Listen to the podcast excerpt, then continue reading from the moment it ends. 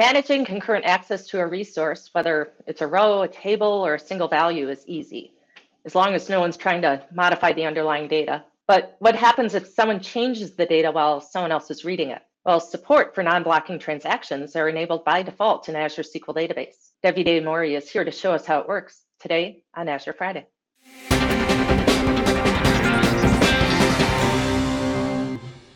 Today, I'm thrilled to welcome Davide Mauri, who is here to talk with us about non-blocking transactions in Azure SQL Database. Welcome, Davide. Hey, Lara, thanks for having me, as usual. as usual, it's great to have you yeah. on the show again. Thank so, you. So, talk to me, what's going on with non-blocking transactions? And oh, why do they matter? Yeah, that's a very interesting uh, topic. So, well, you, you, know, you've been using SQL Server for a while, uh, like me, uh, and like many out there. And you know that if you start to write uh, or modify a row, like insert, uh, update, or delete something, and you are in the middle of the transaction, so you begin a transaction, uh, you know, do something that changes the data, and before committing or you know rolling back your transaction, someone tries to read or access what you're doing ah, you'll be blocked. So people have to wait in line, basically, right? So this has been the usual behavior since a long time ago. In 2005, SQL Server 2005, uh, uh, we changed a little bit. We introduced what is called uh, uh, row versioning, so that you don't have to be blocked. You can, well, let, let me show you maybe uh, in a demo. It's it's easier. But long story short, the problem is that in SQL Server by default, you still are blocked because you need to enable this feature manually. On Azure SQL Database, this is enabled by default. So okay. by default, you don't have to wait. Yeah, so let me show my screen so I can uh, uh, more easily explain what's going on here. So we have uh, our usual table. Uh, you know, I created a sample city with some city, uh, and I'm grouping by city name. So there are several rows, one for each city. Now, what I'm doing on the left side, I'm starting a transaction and you know making some changes. So let's say I'm inserting a new row and deleting something. I'm still in the transaction right now because I began a transaction, but I never closed it. So uh, ideally, I will close the transaction later. But say my transaction is a long running transaction. So I'm in the middle of the transaction. Now, someone else can try to read my data. I'm doing it uh, in a, from another connection, so simulating another application. And right now, I'm simulating uh, the usual behavior, the default behavior that uh, has been there since, uh, you know, always in SQL Server. And that's why I need to specifically put this hint here, uh, just to simulate what's happening. You see, uh, this second connection is just waiting, and it will, it will wait for as long as we wish, or until this transaction is done. Now, now and me... that's the default behavior in the box in, in SQL exactly. Server on-prem. Exactly. Okay. Exactly. And of course, we kept this because uh, we want to keep, uh, you know, backward compatibility. Have we don't want to break. Yep. Yeah, exactly. But of course, uh, on Azure SQL, we can change a little bit uh, things, especially for you know cloud-born application that doesn't have any ties with existing uh, uh, uh or past application. So what happened uh, in Azure SQL by default, again, without having to manually specify anything, is that let me recreate my table, show that I have exactly the same data. Now let me begin the transaction again and stop exactly where I stopped it before.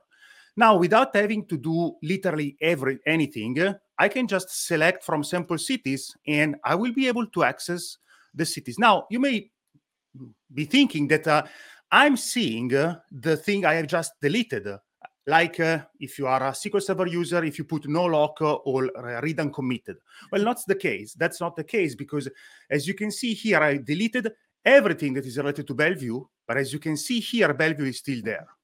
So the two transactions are isolated, which means that this uh, second transaction, this second uh, connection can still see the, uh, let's say, committed data. So that's why it's called read committed snapshot, because uh, un- until the other transaction is committed, the real data, the existing data, are those that existed before this transaction started to change the data, right? So anyone can still read the committed data, so have uh, you know the correct data, without uh, have to wait or uh, or be blocked. And uh, of course, uh, here on the other transaction, I can still go on, do my update, uh, and then commit. and only after the transaction on the left has been committed, then if I, uh, you know, re-run my application on the right side, I will see the changed data. And Okay. this is great because immediately you are faster. You don't have to wait. You you can uh, you know you your application looks like it's more responsive, right? So that's very Right, nice. and you don't have the blocking of the, for the readers, which when you design Exactly. your application with that in mind, it's important to have that, uh, have that low latency response Yes. for the trend, for that, uh, application. Now, I'm exactly. curious though, um, let's say that uh, we are migrating a, a database from SQL Server mm-hmm. on-prem into Azure. Yeah. And it's important for us to understand that by default, if you're migrating to Azure SQL database, this behavior may change and it may change your application.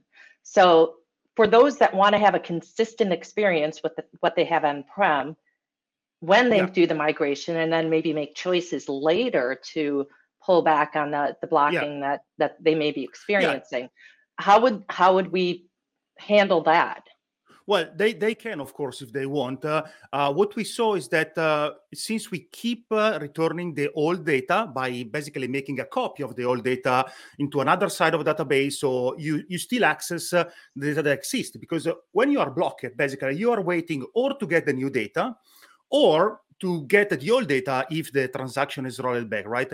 So usually uh, the new behavior is just an improvement and doesn't bring uh, uh, problems or any consistency problem to applications that are migrated. But i- in any case, if you if you still want, if you still prefer to wait, uh, yeah, you can re-enable by or adding read committed lock or just you know disabling this feature.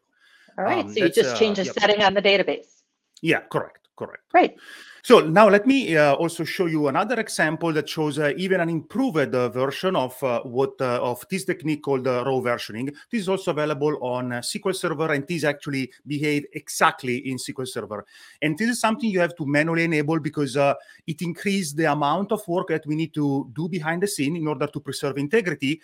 But it cover a very interesting uh, case that uh, maybe is not uh, you know the most common one but sometimes you need uh, to have complete isolation between the two transactions and uh, uh, you know let me explain that in, in a, a little bit better. So in the transaction we ran before we begin a transaction inserted some data and then deleted something right?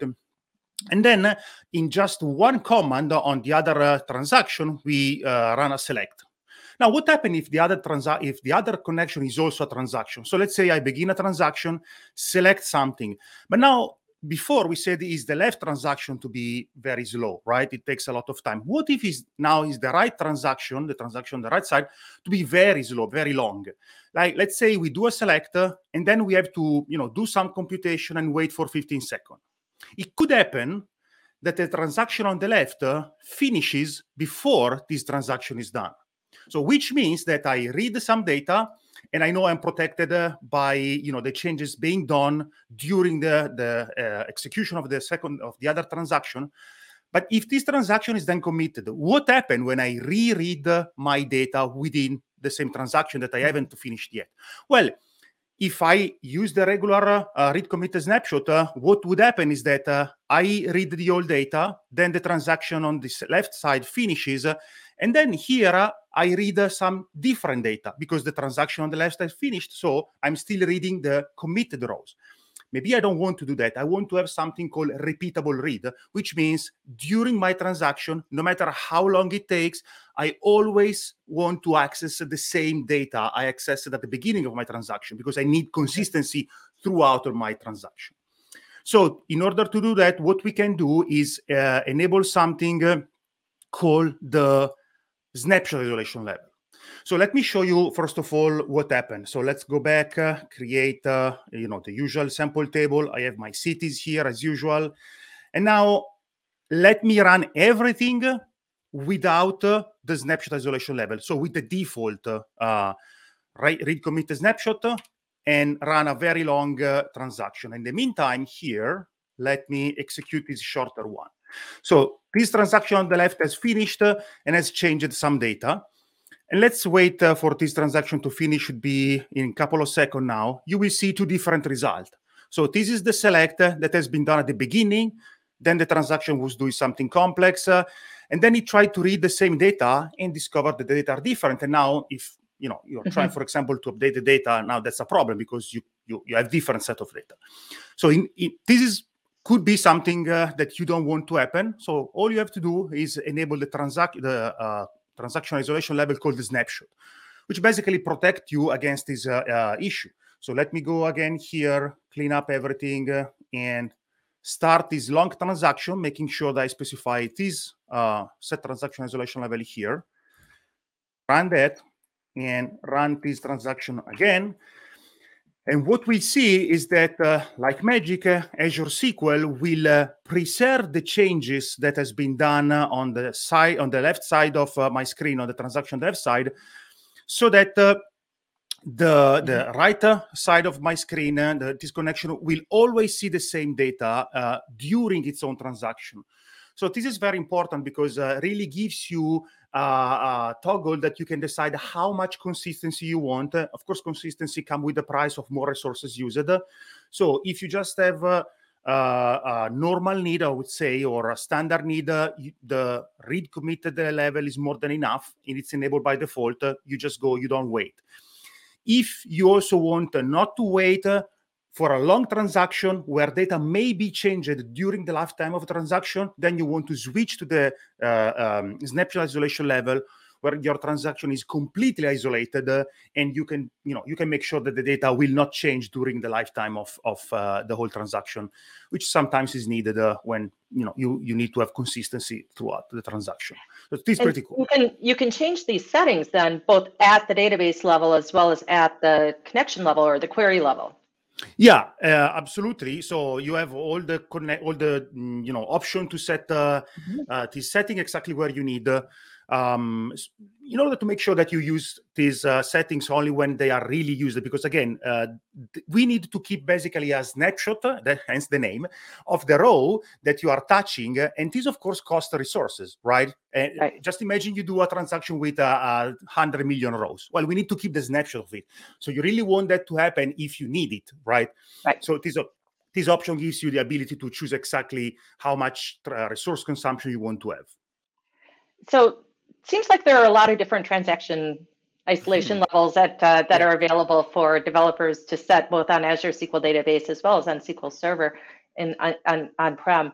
Um, where do we go to learn more about uh, when to use these different settings? Oh, well, uh, there is a really good documentation online, you know, docs.microsoft.com. We go and explain all the uh, many transaction isolation level we have because uh, we have many uh, because they all try to do the same thing but using different technique. Locking is one, the row versioning is another one. And we decided to just go with the row versioning on SQL Azure because we noticed that uh, it costs a little bit more resources, uh, but uh, it gives more uh, performance in the sense that you don't have to wait, so your application is more snappy, your API responds faster. So we guess that's the you know the, the usual desire. but then you you literally you have probably seven or six, I don't remember at the moment, different options you can choose from. Yeah. So yeah, uh, docs.microsoft.com and Azure SQL is you know the place where you can learn everything about the transactions. Sounds great. Uh, thank you so much for joining me today to, to talk Absolutely. more about non-blocking transactions as well as different transaction isolation levels. It's a great information to, to learn about. Yep. We've, we've been learning all about non-blocking transactions in Azure SQL Database today on Azure Friday. Hey, thanks for watching this episode of Azure Friday. Now I need you to like it, comment on it, tell your friends, retweet it. Watch more Azure Friday.